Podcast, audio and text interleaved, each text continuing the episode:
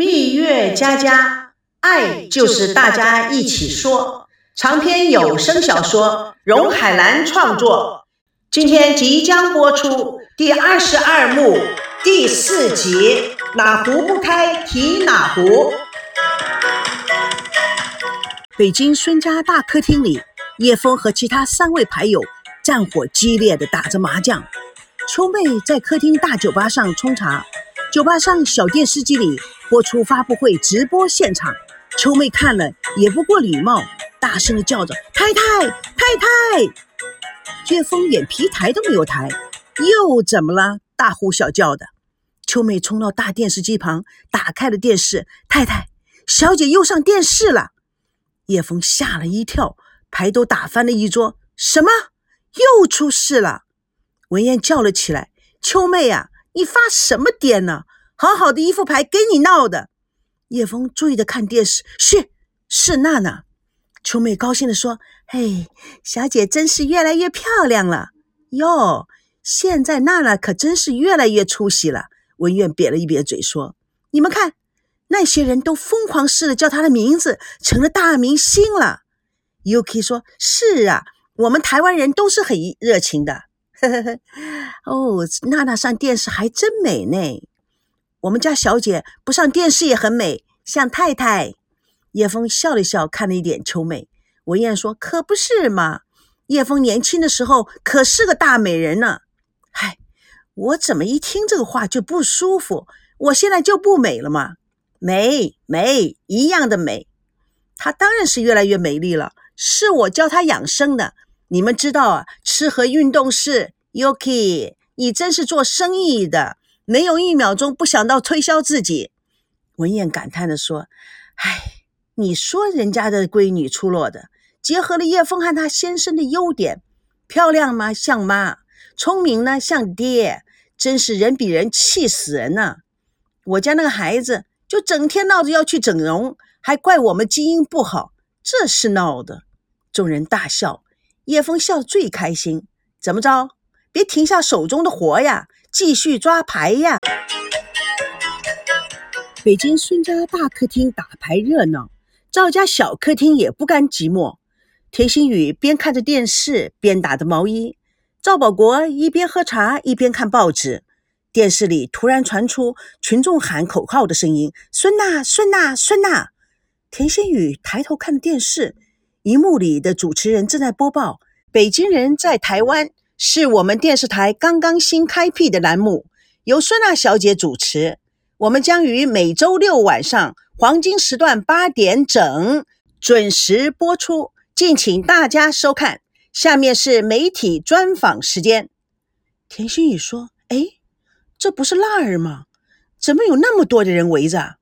赵伯国紧张的又说：“又出事了？不是啊。”当什么节目主持人？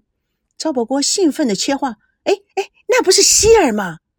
现在这八零后的孩子可真不得了，变化快得很。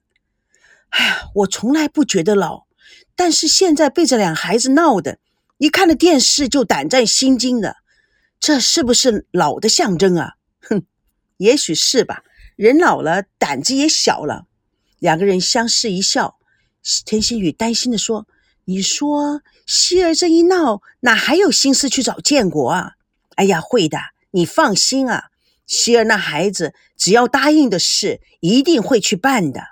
唉，但愿如此。他们俩又专心的看着电视。西门町红楼剧场前的广场，记者问赵维康：“赵先生，你为什么会想到用孙娜小姐来做主持人？”您不觉得他非常合适吗？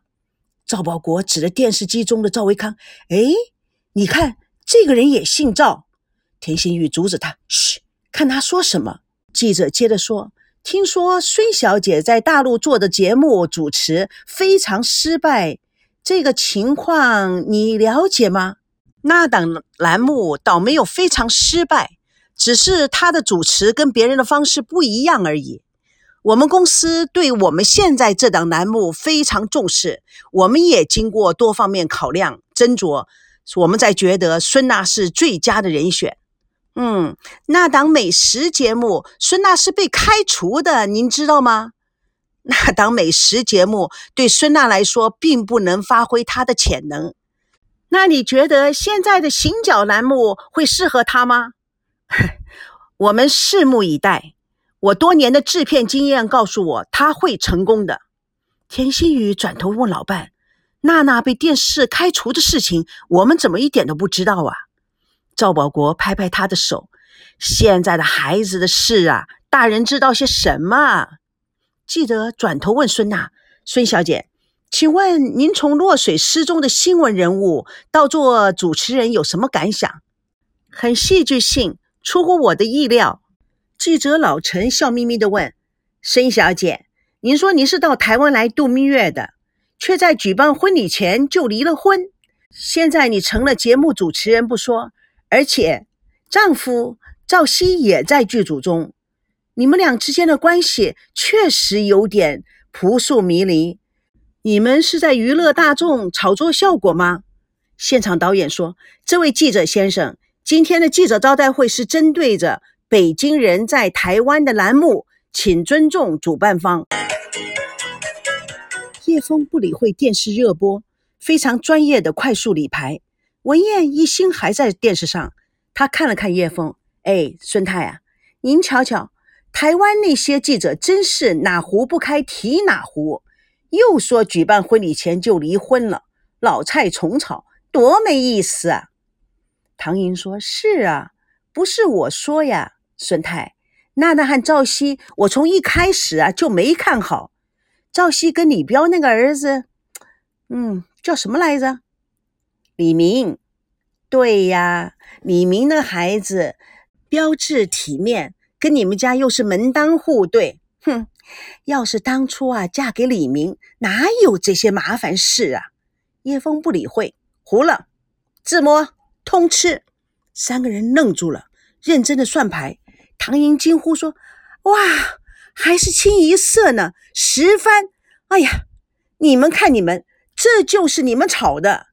哎呦，秋妹，把电视机关了！孙太，你可真行啊，兵临城下不乱分寸，还出奇制胜！哎呀，不打了，不打了，我要看我的小娜娜。你看，那个记者要问娜娜话了。一个记者拿着话筒问孙娜：“您跟赵维康先生签约是想炒作自己吗？”孙娜笑着说：“我还需要炒作吗？我不是已经很红了吗？”北京五个女人的手都停下来了，看着电视机痴痴的笑着。记者又问：“那么，我想请问赵维康先生，孙小姐落水的那一幕闹剧，就是为了炒作北京人在台湾的栏目的吗？”人群哗然。赵维康很从容地说：“可惜那个时候我还不认识他。” Yuki 指着赵维康，大声地说：“哇塞，这可是台湾最有名的大男生，钻石王老五啊！”文燕兴奋地高声说：“啊，真是帅呆了！”Yuki 非常骄傲：“你们不知道啊，他的家族在台湾也是最有钱的。你们看他帅呀，他老爸比他还要帅，真的。这父子俩可以说是吃遍台湾所有女人的心。”哇，真的比马英九还要帅吗？他可会谈情说爱的，只要他看上的女孩子啊，没有一个跑得掉的。我看呐，这下子娜娜也跑不掉了。叶枫很专心的看着赵维康，Yuki，你胡说个什么呢？娜娜跟赵熙已经结婚了，不是说已经离婚了吗？娜娜说赵熙是为了把她引出来才这样说的。我才不相信他们两个会真离婚呢！秋妹大声的阻扰他们：“各位太太，你们能不能小声点啊？”众人目光狠毒的扫向秋妹。秋妹指了指电视，这几个女人转头看到了电视中的孙娜，才安静下来，放过了秋妹。电视里，记者问赵维康：“请问《北京人在台湾》这个节目创意是来自孙娜吗？”“哦，是本公司的创意。”经过多方面业内资深人士肯定而决定制作此栏目的制作人都知道，栏目主持人的行为对于栏目收视率有很重大的影响。您是怎么看北京美女离奇失踪案的？”赵维康十分镇定，极大气派地说：“这件事情虽然听起来非常的特别，但孙娜小姐与赵熙先生的爱情故事却是真实而感人的。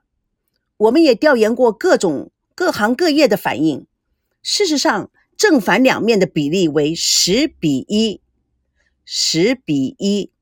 这种比例不但说明了事实，也说明了观众的心理。”几乎所有的观众都很喜欢他们两个人，并为他们的真情打动。相信在座的各位媒体朋友也会有同感，所以对我们这个创作团队很有信心。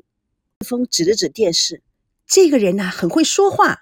Yuki 瞄了他一眼，立刻将视线转回到荧幕，那还是盖的。记者问话：“听说赵熙现在是孙娜的经纪人？”也是剧组的策划总监，也听说他们到了水火不相容的地步。那我想请问赵先生，您认为您的团队是团结的吗？或者是说可以团结吗？哼，谣言止于智者，我有绝对的信心，我们是团结协力，两岸精英合作，必然能够打造出精品。您是影视圈中有名的白马王子。又是台湾正品的钻石王老五，您花重金聘用北京美女孙娜，又在完全不必要的情况下送他那么名贵的钻石项链，这种重礼是否有参差的个人的感情？你想收买美人心呢？文燕拍拍手，笑着说：“老实说啊，这个人啊，比李明还要好呢。”Yuki 忙不及待的插嘴：“哎，孙太呀。”赶快打电话给孙娜，叫她绝对不要错过这个机会。哎呦，拜托你们，能不能小声点啊？我是电视圈的专业人士，专业就意味着对事不对人。钻石项链是节目的 logo，已是精诚合作共创栏目，打造新品牌。唐莹兴冲冲地问：“钻石？什么钻石？我怎么没有看到钻石？”哎呦，孙娜脖子上挂的不是吗？哇塞，好大的一颗！哎，说一说啊，有多少克了啊？文燕仔细看了看，算了算，嗯，我看至少有五颗了。几个女人盯着钻石看，唐莹憋了憋了嘴，嗯，有那么大吗？我看呐，最多四颗了。哎，说不定是苏联钻呢。Yuki 说：“哎呦，听你说的，台湾赵家人还会送假东西，笑死人了！那不是拿全台湾老百姓开玩笑吗？哎，你们要不要看电视啦？”一位记者以压倒众人之势，大声地说：“那您送灵魂人物赵熙什么样的礼物呢？”赵维康笑笑地说：“本来想晚一点公布的。”但是看到大家都很好奇的，急于想知道，不得不打破流程。现在请赵熙先生走到台前。蜜月佳佳为你而歌，主播荣海兰与各位空中相约，下次共同见证第二十二幕第五集《北京人说故事》。